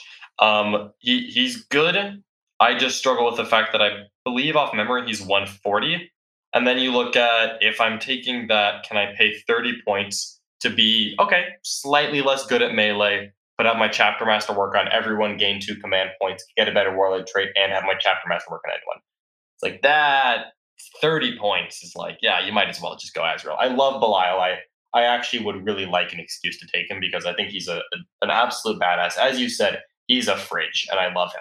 Yeah. But I agree. it's not what I need. Mm, me either. All right, Sammy. All right, Samael actually has unique role, so I like Samael. Uh, oddly enough, he moves 15 inches, not 14 or 16. He is 15 Weird. inches. Don't know where that came from. But uh, he's a pretty generic, you know, captain on bike, other than the fact that he moves 15 inches and flies. Um, he is eight wounds, which is very cool. He's got a twin Stormbolter, uh, which is, again, pretty decent, and a Master Crafted. Plasma Cannon. Yeah, you know, it's eight shots, and um, hey, you know, he's not bad. He's pretty good in combat. Uh, the Raven Sword is plus two strength, minus four, flat two. And if you charge, it becomes times two strength, which takes him from strength six to eight. So he hits pretty decent. He's four attacks, so five shock assault. Uh, he's inner circle. He has Jink, which doesn't matter because he already has a four pinball all the time. Um, as well, he's the Grandmaster of the Ravenwing, so he's like a chapter master, but it only works on Ravenwing core or Ravenwing character. And he has Rites of Battle, and that's about all he does. Um, I wish he had like one rule other Hmm. than because he, he's just a. I don't know. I just wish he had something that was unique to Samael. I, I wish he had one special saucy rule, like I don't know, fall back and charge, fall back and shoot, um, advance I- and I- charge, something. Yeah, I think his warlord trade is the minus one to hit. Um, it's It not is. bad, but like that's not inspiring Yeah. me in any way, shape, or form. He's only 100, So- he's, he's only 150 points. He's qu- actually he's quite. 150. Yeah, Um, he's I like that he's yeah. Go ahead. Yeah, you go. No, you go. All right, I like that he's a very mobile captain. Um, and again, the chapter master thing that works in Raven is cool. He can keep up with attack bikes and talon masters that are blitzing across the table, and like that, that is the argument for taking him. But if you're good at maintaining auras and daisy chaining, and, and you're comfortable doing that, twenty points more for Azrael. yeah. Again, again, it's the same dang dang problem. You know, twenty points, you, you get you get slower. Nine inches slower is is significant, but for that you get a two up save that are you know more attacks in melee, a four pinfall for all your friends, two command. Like it just it goes on. And on. Yeah. yeah, Azrael exactly does right. Azrael things. Spot on. I think unless you have a spe- very specific reason for wanting uh, Grandmaster of the Ravenwing, e.g., Big Unit of Black Knights, uh, Sammy is is hitting the shelf, unfortunately, because I feel like you can just do a biker captain, chapter master that'll do everything he does, probably hit harder in combat, and um, yeah, unfortunately, Yeah, as good as Fly is, I, I think just a generic captain on a bike is better because you get the relic warlord trait options. exactly, exactly. All right, Ezekiel, what? oh my goodness. Yeah okay. So this is to my mind um, as close to an auto include as we have right now apart from my personal preference being Talon Masters. All right web skill bliss skill 2 plus striker toughness 4 5 wounds 3 attacks leadership 9 2 plus save. 2 plus save cute on a on a on a dude deliverer is a pretty much a mastercrafted power pistol uh plasma no mastercrafted bolt pistol uh, and Traitor's Bane strength plus 2 minus 3 d3 damage in melee each time an attack is made uh, against a fallen or heretic Astartes unit, it has a damage characteristic of three. I had this guy to take uh, six wounds off Morty the other day, which was very, very, very nice. Um, Huh, no kidding. He has a Psychic Hood, Master of Interromancy, so plus one to cast uh, Interromancy disciplines. Book of Salvation, which is a plus one attack aura, but doesn't stack with Shock Assault. Um, and has four plus Invulnerable save. He knows and can manifest, uh, sorry, knows three powers, can manifest two. Um, and I think he is freaking amazing. No, he, he's the best. He's he is an auto take. There's no question here. If you're playing pure Dark Angels, if you're not doing something successor, which I think you're most of the time you're doing Dark Angels, uh, there is literally no reason not to take Ezekiel. Absolutely none. He is incredible. He is absolutely phenomenal. I'm not sure there's much else to say. He's 125 points for possibly an equal best Space Marine caster in the game with Tiggy. I think he's the best Space Marine character in the game. Oof, oof. I'm, I, Oh. honestly, I'll, I'll go and I'll go farther. I think he's the best character in like named character in the game. Named, uh, yeah, I was about to say, it, maybe not build your own, but definitely named. He's up there. Honestly, like I'll, I'll compete him against most of the best build your owns in the game too. Uh, I mean, compare him to a normal pri- a Primaris librarian with uh with Chief Librarian is five points less than this. So, so for five points, Yeah, you get plus one to cast. You get a two up armor, a four up emblem. You get inner circle, only wounded on fours. You're better in melee. You're better weapon skill.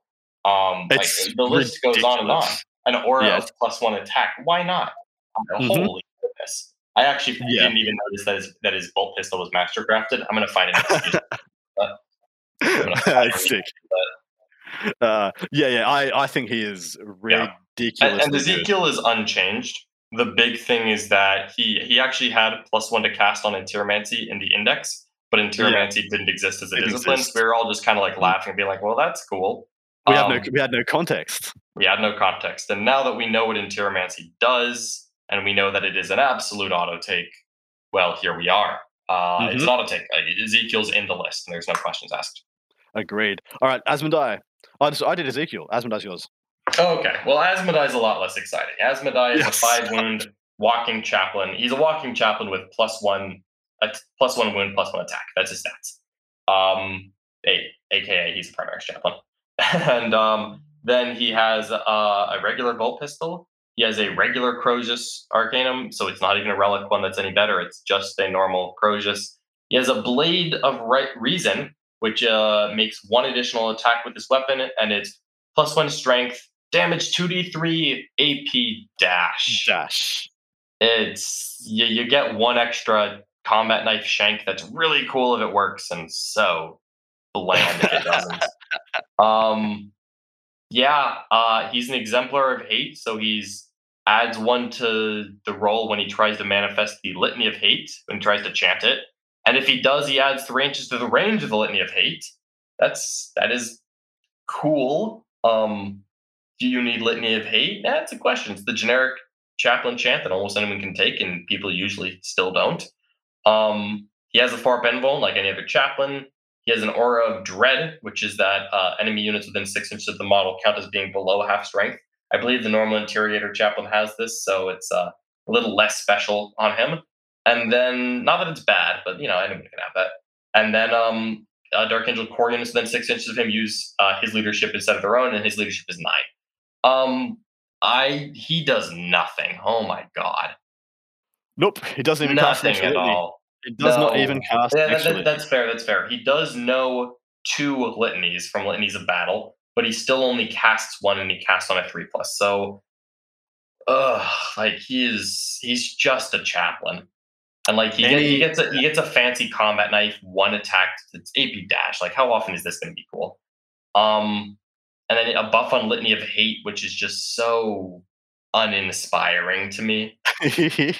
And the, other than that, he's a walking chaplain. Like, God, when's the last time you took a walking manlet chaplain? Like, not on foot, not on a jump pack, not on a bike, not Primaris, not a Master of Sanctity, not no, not giving him a relic. Like, what? What is Asmodai doing? you want to know the nail in the coffin for me? Was like, oh yeah, if he's like 80 points, maybe. He's 130.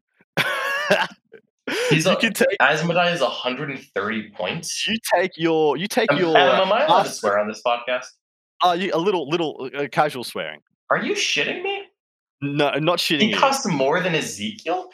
Yes, he does. He costs more than Ezekiel. He costs, dude, Master of Sanctity Chappie, Primaris Chappie on a bike. yeah, uh, yeah. Honest yeah. to God, I actually thought he was 95 points. I thought he was like, I thought he was like nothing, no points. Yeah, and then I looked before this before Oh. the show, and I'm like, oh man, I'm gonna wait for that. Wow. I mean, down- like, I can't be mad because there's so much good stuff in this Good. codex. Like, there's great things in this codex, but what a dud! Holy goodness, yes, that is that is abysmal. All right, well, um, let's talk about anything else. interrogator chaplain. Um, if this is your basic interrogator, a, a regular chaplain, except you've got plus one attack. Um, essentially, I think that's true. Yeah, yeah, that's true.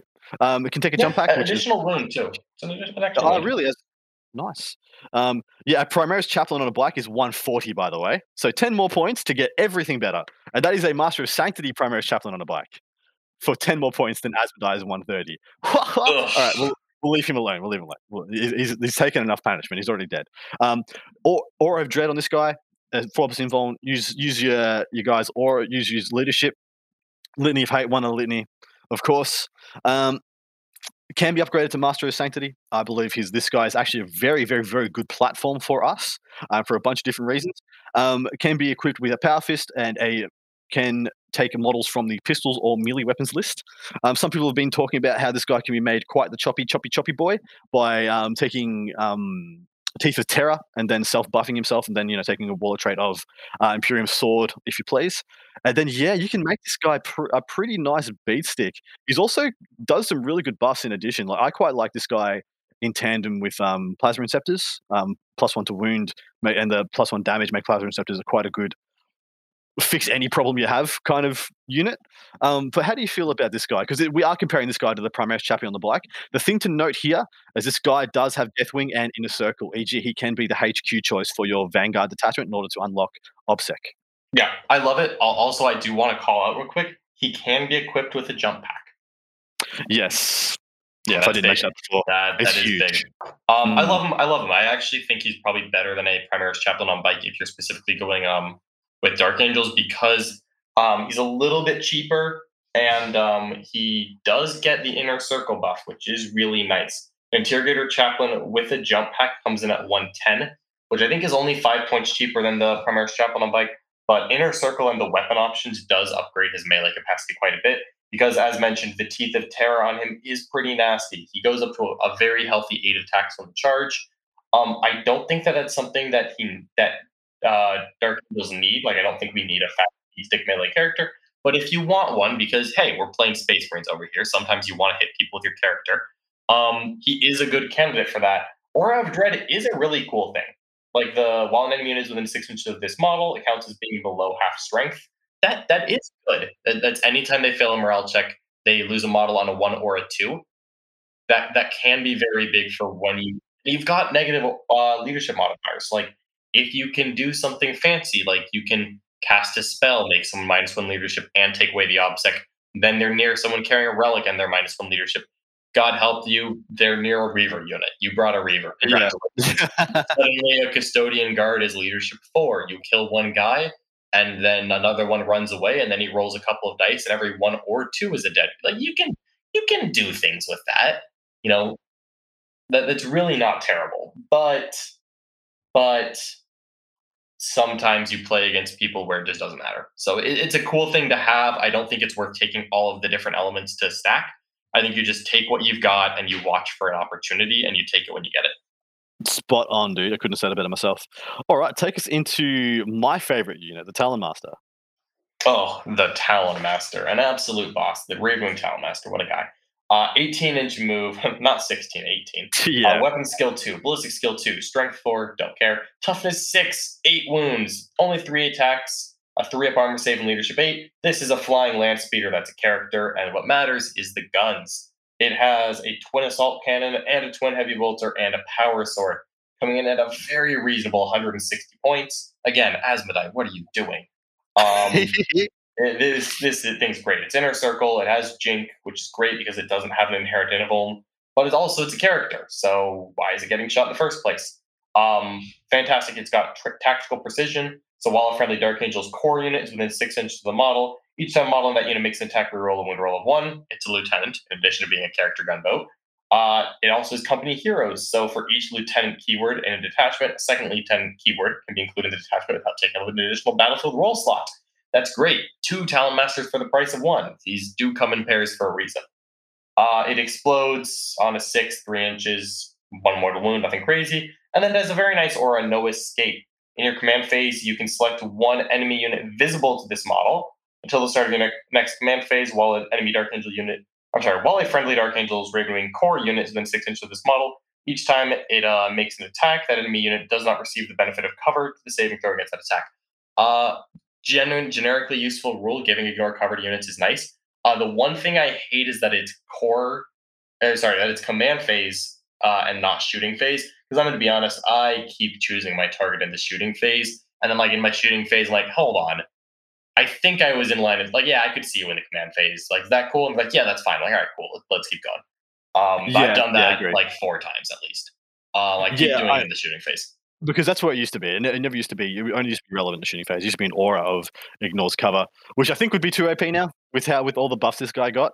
Um, to me, this is this is my auto take. I don't make a Dark Angels army that doesn't start with two with two Talon Masters. Um, sometimes I put the third one in just because I think they're absolutely ridiculous for what they do for the points. Um, I, I've, I've made a lot of comparisons. I've talked a lot about these guys in a lot of different things, but they're like an inverse Demon Prince, is the best way to describe them. Um, a Demon Prince um, does some pinch hitting from range, e.g., with smites, or maybe it's got a warp bolter for some crazy reason, and then it comes in explosively in combat and rips your face off. Talon Master sits at the back of the board, can do some pinch hitting in combat when needed, but just tears your face off from the other side of the table. And uh, being, man, if you wanted to make a better army to keep these guys safe, you couldn't. I used to use Bullgryn to keep to keep three Talon Masters safe, like Unit 9 Bullgryn.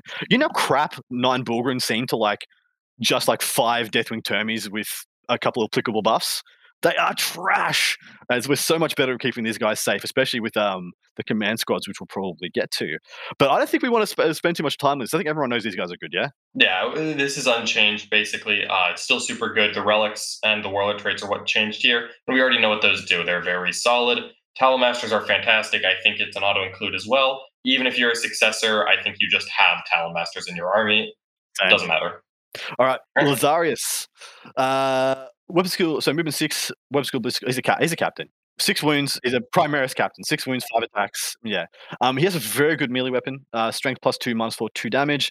Each time an attack is made against a Psyker model, has a damage characteristic of four. Potent. Um, intractable will means he fights on death. Um, even so you can use this instead of an Astartes banner, um, and he just he just auto fights on death for free essentially.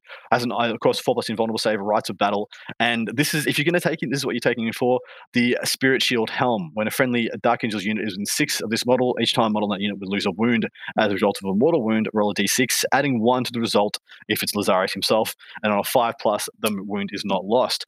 So how do you feel about this lad? Uh, he's very solid.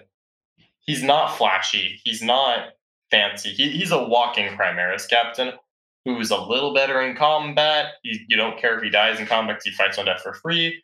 And he, um, yeah. He's only 110. He's only 100. He's only 110 points. He, he, is cheap. That's the point where I look at like maybe that's what I would replace Azrael with because that 60 points less is the point where being worse is okay. It's, it's exactly right. Anything um, under anything like under 40 to me is like well, two CP. Right. I would I would pay 40 points at the start of the game for two yeah. CP. So La- Lazarus is actually cheap enough, and you don't have to invest a relic in him because he's already pretty decent in combat.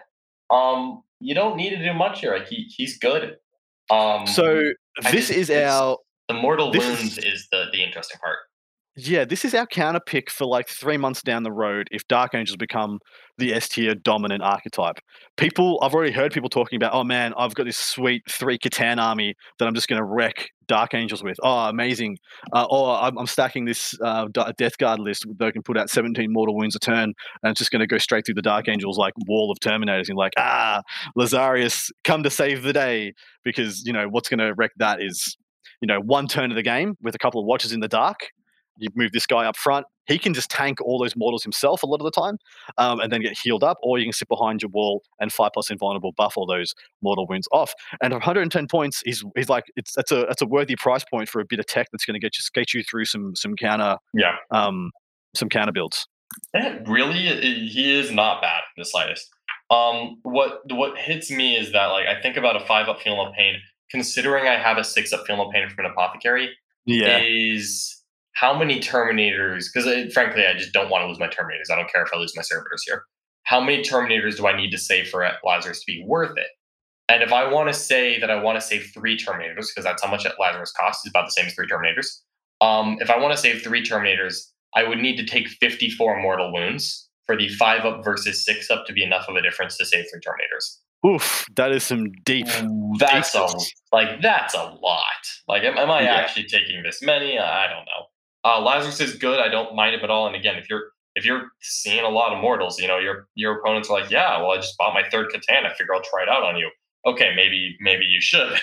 um, he's also a sweet model. Actually, I really like the model. He's solid and and I like that he's cheap. Like he doesn't do a ton, but he's yeah. cheap, and that makes me like him more. Hmm. So the combination that I found was was going to work best for me if I needed to take Lazarius with two Landspeeder Storms and Lazarius walking in front of my army and then I was like, yeah, that's that's actually sick and very frustrating. But you're right because it, it's what where it gets the mileage is when because it's Dark Angels units when you're giving that five plus to something that wouldn't be affected by an apothecary. E.g., ah, that's a good call. E.g., a vehicle, um, and then all of a sudden it gets exponentially better. Um, all right, jumping over, you want to talk about the Strike Master, which who is brand new for this codex, first brand new model. Absolutely, we'll we'll go in then because he, he is brand new, and I imagine we'll skip some of the elite characters. But a Deathwing Strike Master is uh, movement five, weapon skill two, ballistic skill two, strength four, toughness four, five wounds, three attacks. Ugh, three attacks. Leadership eight and a two up save. He's a lieutenant in Terminator armor, and he's basically a Terminator sergeant with two extra wounds. That's his stats. Um, yep, he comes can, with a storm bolter and a power fist, and you can replace those with any of the weapons you get in the Dark Angel Terminator kit, essentially, where he can get a Mastercrafted Power Sword, a Thunder Hammer, or a Mace of Absolution, or you can get a Storm Bolter or a Chain Fist or a Storm Shield. Um, that's fine. G- question, G Dub, why can't I give this guy the flail? That's the oh only thing God. I would have I would have wanted the... to give this guy, and yep. that's the only thing you can't take from that box. Yeah, you you can't take the glaive of the whatever the, oh, the Deathwing champion, but frankly, that's trash. No one cares. Um, but oh my god, if you could take the flail, I would actually consider taking this guy. And you can't. Same, same. If you take, yep. If he could take the flail. flail, I know. Then then I would do it. But uh no, he um he doesn't do anything. He uh he's a he's a lieutenant in Terminator Well, armor. And because he, can't gives- yeah. because he can't take the flail. Because he can't take the flail, he's competing with the Talon Master. I'm sorry to say, Deathwing Strike Master, you are not a Talon Master. He is not. Um, so what kills me here, kills me, and again, you know, a, abundance of riches. You know, Dark Angels are so good. Is this really what I want to complain about?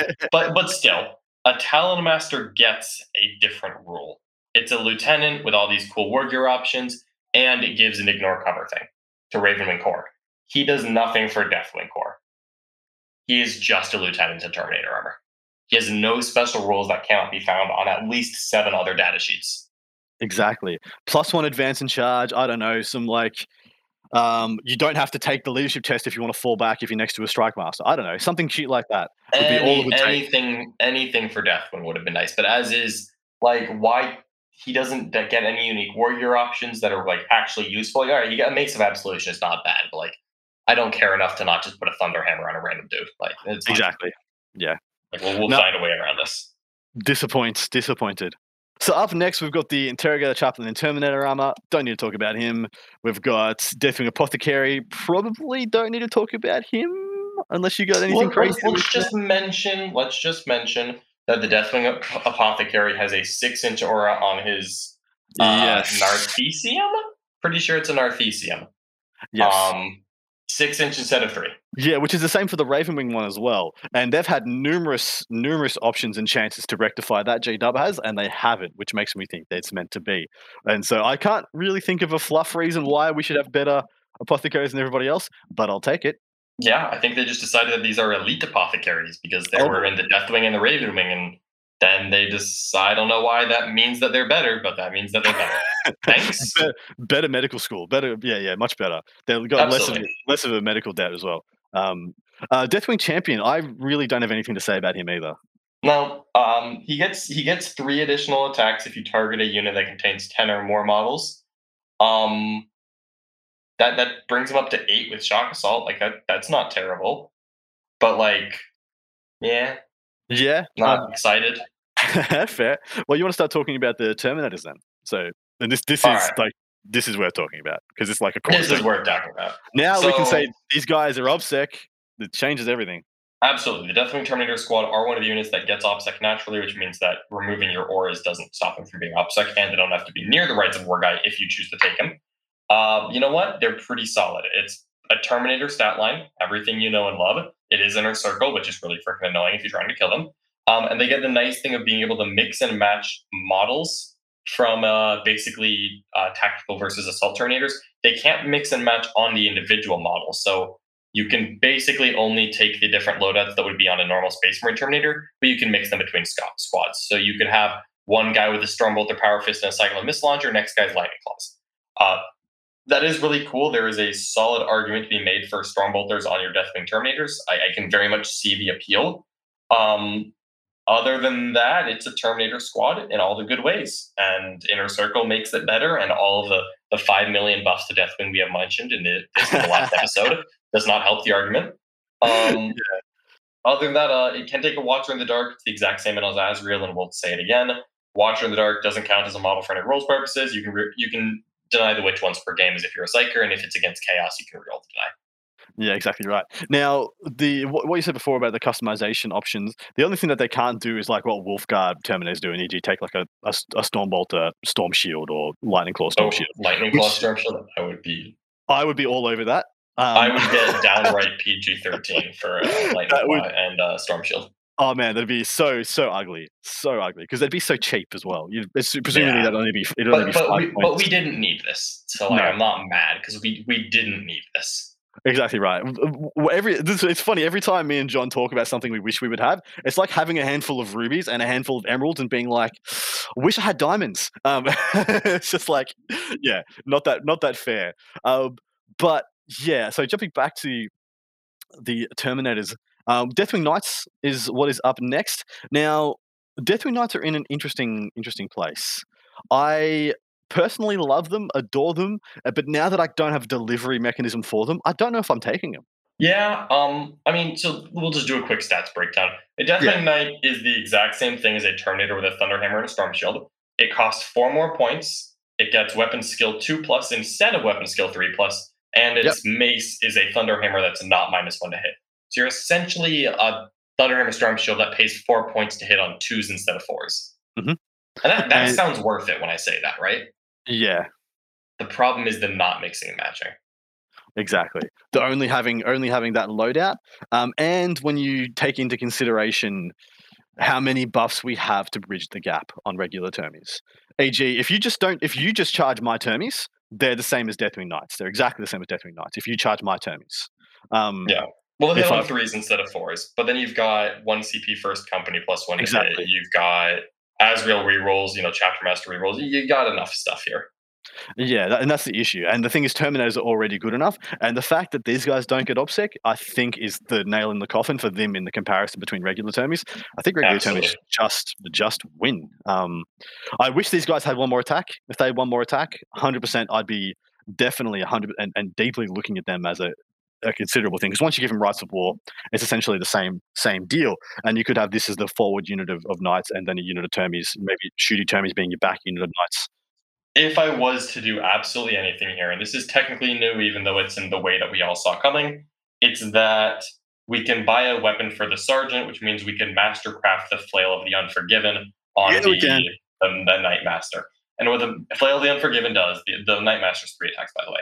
Each time attack is made with this weapon, excess damage inflicted is not lost. Instead, keep allocating excess damage to another model in the target unit either until either all the excess damage has been allocated or the target unit has been destroyed. So it's a damage two uh, plus plus two strength, AP three damage two. So good at picking up Marines. And if you've got extra damage overflow, you could kill more guys with the mastercrafted version because it's just an extra wound every time. Yeah, uh, that would be cool, but the tax is too high. I think. Yeah, um, I wish this was one of these per five guys and you know if you take uh, two, yeah. two, in, two in each ten, yeah, like the Blight Lords used to be. But once again, emeralds and rubies, wishing of diamonds. Uh, these are still very good, and they're still very much worth taking. It's just if you are min maxing, you're going for the best things. I just think the regular termies are going to uh, do you better when they get OBSEC, especially um, Deathwing Command Squad. This Ooh, is now we're getting spicy. This is spicy as hell, and this is stuff that I feel like is where it gets to where people start complaining. Not that they weren't complaining before about perma transhuman, but this is really erroneous in my opinion. But tell us what they do, man. So a Deathwing Command Squad is a unit of Deathwing Terminators that's essentially just uh, you know two to five models as the sergeant and one to four Terminators instead of being a normal five man. Uh, they cost two more points per model. They're other than that identical to Terminators every single way, with the addition of a single, just one, a single rule and that is Bodyguard. It's the same as on company veterans in the normal Space Marine Codex. While a friendly Dark Angel character unit that has wounds characteristic of 9 or less is within 3 inches of this unit, enemy models cannot target that character unit with ranged attacks. Woof. Jeez, sweet, sweet Jesus, that thing is rough. Um, the fact that you can be in like I sit I sit Talon Masters in front of these guys, and these guys are out of line of sight in a ruin, and you can't shoot my Talon Masters. It's disgusting. Um, I, there's a couple of things I think they should change when they, when it comes to this, when it comes to reviewing the Space Marine Codex as well. I wish these guys were a min squad of five. Being able to take three units of two and just like scatter them around the board and then jump my Talon Masters from each one, depending on what the lines of sight I need or where I need to run away from, uh, is is vile. it's vile as hell. and yeah, it absolutely is. Um, I've abused this with other Space Marine chapters where you take your company veteran squad, or your in this case your Terminator squad, and you shove it into a, the corner of a wall, and a character jumps in front of it. And if your opponent doesn't have smite, they may not just get to interact with it. You know, then it's suddenly like I can only charge this guy. Maybe this isn't something I want to charge. Like um, I did it before with my big bike chaplain because he has such a big base. It was easy for him to get within three inches of the wall they were hiding behind and then also reach onto an objective. And then yeah. it's like, well, you can't shoot him. You happen to not have any smite, so that's convenient. And now you can only kill this biker chaplain who's OBSEC by charging him. Good exactly luck. right. You yep, can do the same luck. thing with a an, a Talon Master that overwatches on two plus. Twos. I was about to say that's that's the one I've done. I've done yeah, that. Oh yeah, you can you can shoot this. You can charge this guy. You can't shoot him. You can charge this guy. But you're playing sisters. Um, you can't charge this guy. He's going to kill pretty much everything that anything that charges him. Like uh, Yeah. nine adventure. Ah, cool. You made it with three. Three isn't enough to kill this guy today. Too bad. So sad. Um, rough. It, is extremely rough. It's a very, very strong rule. Uh, the fact that you can take a unit of two, that's 70 points. Again, deep strike them all over the place, hide them in corners. I, I have three units of two on my list. I think they're they're fantastic. Um, I take two units of two as an absolute minimum, um, and that's that's if I'm, that's if I'm min maxing like a, a vanguard squad. So a vanguard detachment, one big unit, one big brick of termies, two units of two. There we go, done. Um, Right on. yeah. All right, moving on. As a- Um, go ahead. Do you, you got Black Knights. Black Knights next. Yeah, let's. Uh, we've got the Ravenwing Apothecary. We've got the Ravenwing Ancient. We've got the Ravenwing Champion. Yeah. Basically, these are the exact same thing as the normal codex, but you put them on a bike, you give them the Ravenwing and Jink and Inner Circle. and off they go. I've talked about the Uh, yep. champion. Yeah, I've talked about the champion quite a bit. We've talked about everyone knows what the apothecary does. Do we want to talk about the ancient? I mean, the ancient doesn't get a lot of love. It's the one that I take the least, and one that I'm likely to take the least. Um, because you can't take the pennant. If I'm taking an ancient, I'm taking the one for the pennant. Um, yeah, it'd be Deathwing. Is there any merits to the Ravenwing ancient?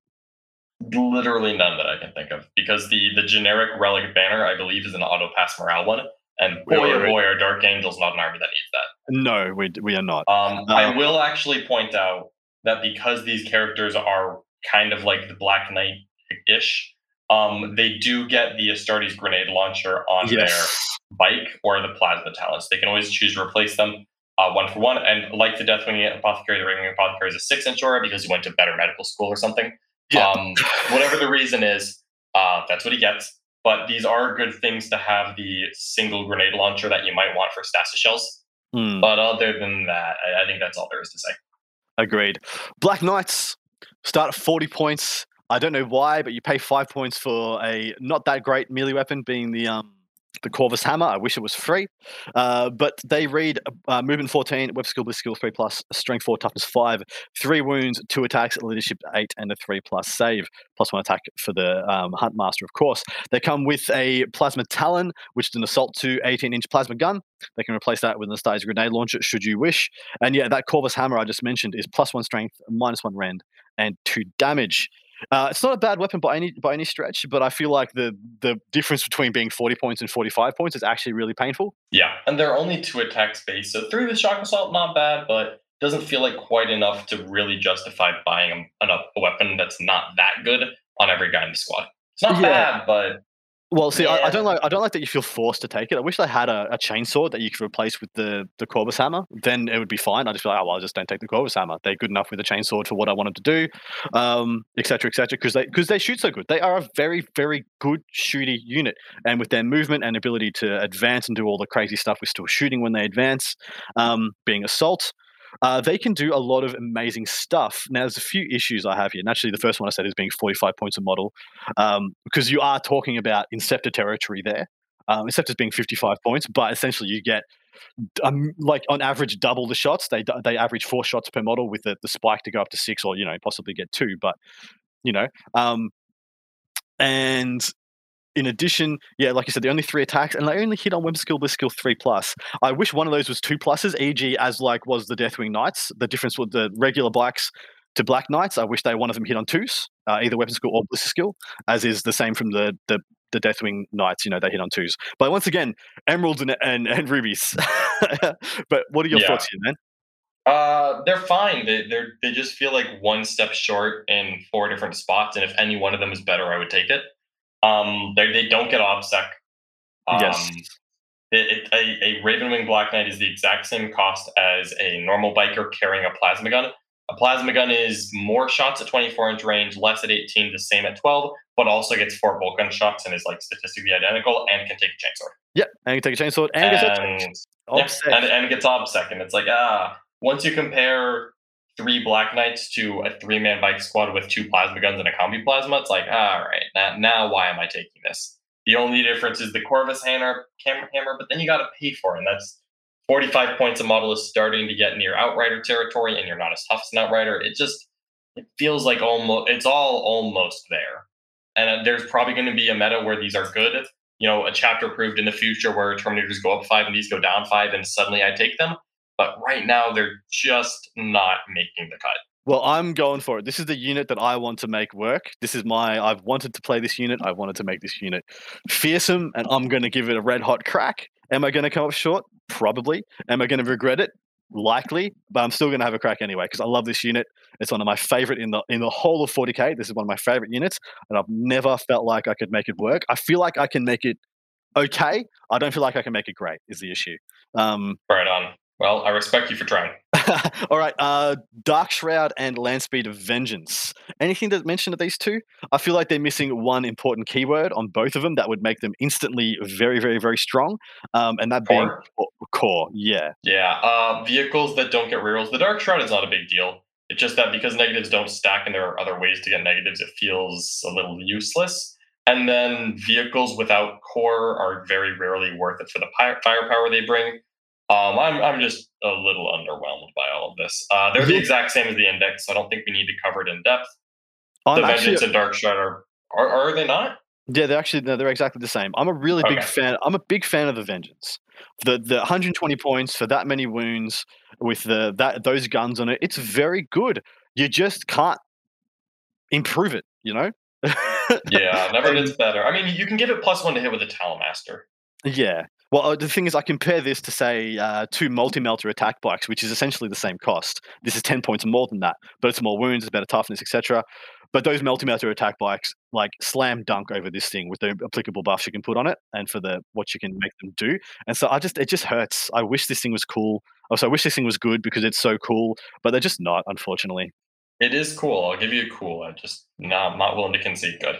All right. All right. Um, after those two, uh, I think all we have left is the aircraft. The birds. I believe Let's... that I believe that neither of these changed when it comes to actual rules, but they're both still very interesting units. Yeah, we'll touch on the one you want to touch on first, and we'll, we'll discuss it. We'll just start with the Dark Talon first. Uh, very simple. Um, anything that it bombs cannot fall back from combat um, unless it's a vehicle or monster because it's caught in stasis, and it just takes D3 mortal wounds. Yeah. So that that's actually nice because it's not a roll, which means it's much better at hitting small units, but it's also not nearly as good at hitting big things. This is more yeah. of an elite kind of bomber, where this is great yeah. at bombing characters, where you can just have two of these fly over a character, two d three mortal wounds. Exactly right, man. Um, like that's actually deadly. Yeah, it's it's got hover as well, and it's got so it comes with the two assault cannons. And for those who don't know what the rift cannon does, I feel like we need to tell you what it does.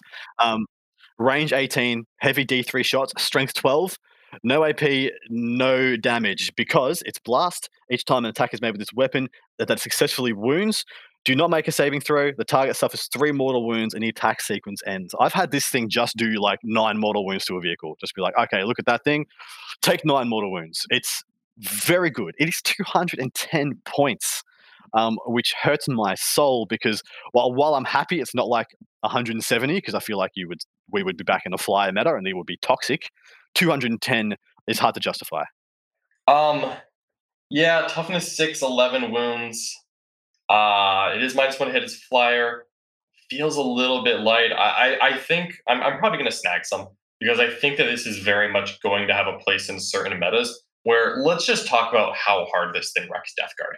Yes, please tell. Oh my god. Um, like I, I think um, so what I always wanted to do with this is like make it a successor chapter. If I'm leaning into these things, I'm going hard. Um, yep. and woof, you can do some really nasty things with this. Where if you give it plus one to hit from a Talonmaster, you shoot it at a big Terminator blob. Maybe you've got Master Artisans or a CP reroll handy to reroll a failed hit. You can pretty reliably just do nine mortal wounds to a Terminator. Um, yeah. Yep. Yep. Like you hit on twos, you wound on twos, you get a CP handy for the one that you roll, nine mortal wounds. And then, eh, why not? Let's just throw uh, 24 Hurricane Bolter shots in. And also, I bombed you and did D3 mortal wounds there. So you're likely to kill three, three, three Death Shroud. You just pop three Death Shroud. There's very, very, very few things in the game that can say that. Yeah. Between the yeah, stasis, no, between it, the Rift, between the Hurricane. best to yeah. shoot things with Blast, where Blast matters. Like those six man squads are just hate this. Oh. But because when you when you roll the one on the number of shots and then you roll a one to hit, it's like, well, that happened. Here we are. um, and then sometimes that'll happen, but like, man, when it connects, it hurts. This thing's also going to pick up orc boys at literally oh, and yeah. in an insulting rate. I mean, just three shots, get a couple hits. Every two plus wound is three dead orc boys. And then also 24 hurricane bolter shots. Like what? What? This dude, yeah, this is. I feel like this is one of the most flexible vehicles in the game for what you can make it do. Um, I sniped characters with this guy. I flew this guy after Ahriman. I was just like pop instant dead on Ahriman um, when I needed to in a couple of games, and I, I feel like it, it, the Rift Cannon is good against everything. It's actually good against everything. Um, vehicles, hordes, it doesn't matter because the way Yeah. mortal wounds applied one at a time. Like you can, yeah. I feel And like this is a strength 12 is really nice. You know, Mm. wounding almost everything on twos or threes. Very solid profile. Like, there's a lot to love here. Um, I Yeah, think I'm this thing is great in, in certain formats. Um, but also, aircraft cannot hide behind obscuring terrain. I feel obligated to point that out. Yes. Um, and when when you get shot, you can one CP for a invul, and you can always have a five invul from Jink. You can advance of a four invul. You can do a lot of things, but also when when you get shot at, sometimes you just die. And at 210 points, that does feel a little bit bad. Agreed.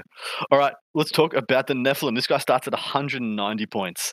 Um, same same thing, toughness 6, 11 wounds, all that goodness. Can't hover, comes with an Avenger Mega Bolter, 36 inch range, heavy 10 heavy bolter, essentially. So 10 shot heavy bolter. Also comes with a twin heavy bolter, so you've got 16 heavy bolter shots on this thing. Um, has but you, you can exchange the Avenger Mega Bolter for a twin las cannon. I'm not sure why you would. If you're taking it, you're taking it because heavy bolters are good where you reside. Um, it's got a Black Sword missile launcher as well, heavy 36. Uh, it's got two of these, so it's going to be uh, heavy one and two of them. Strength seven, minus three, two damage.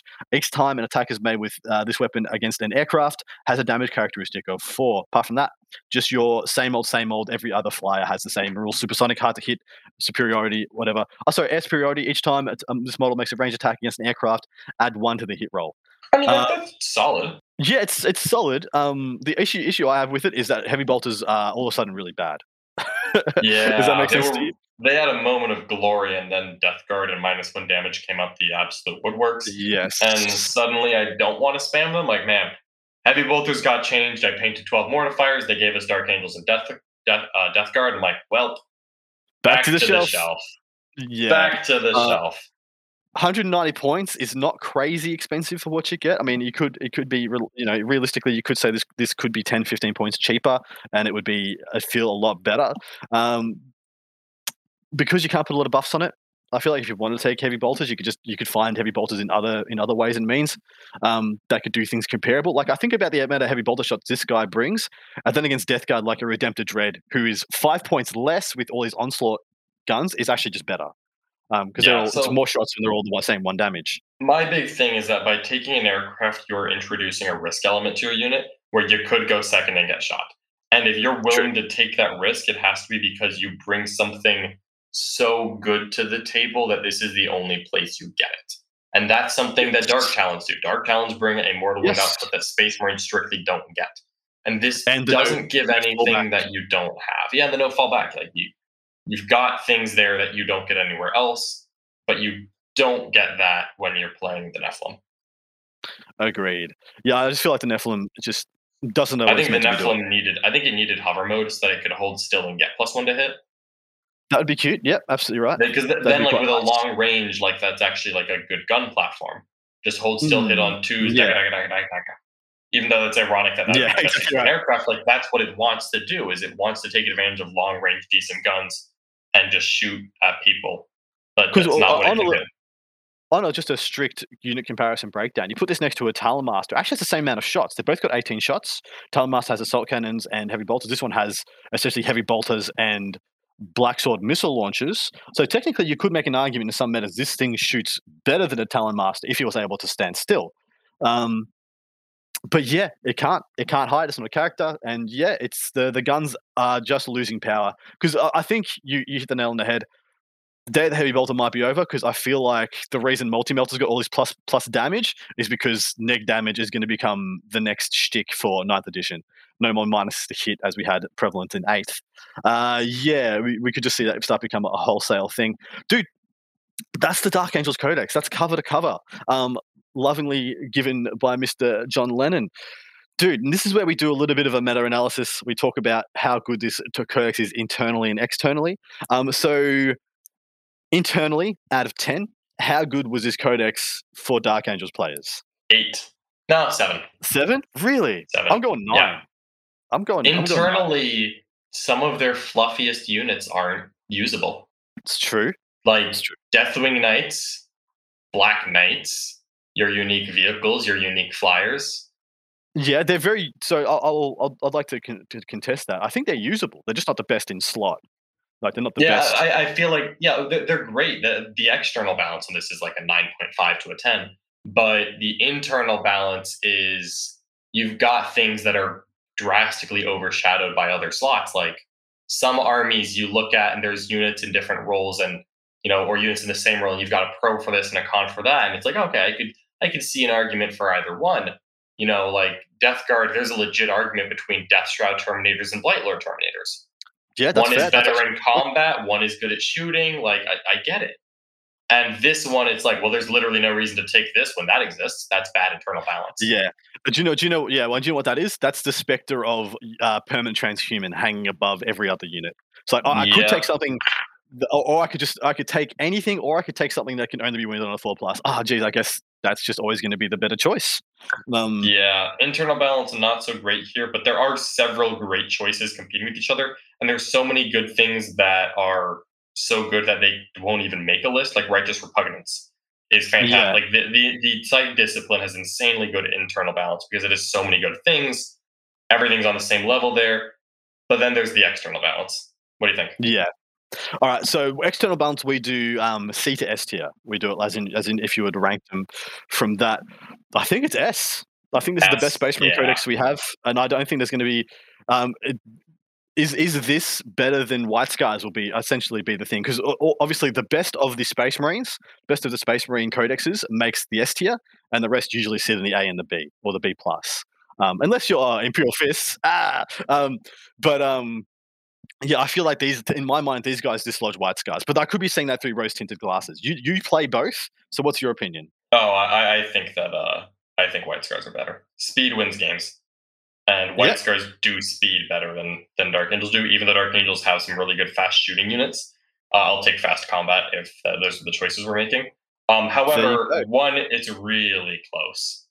Two, And you, Dark Angels look a lot, and having played, I think five games with them now, Dark Angels are a lot easier to play.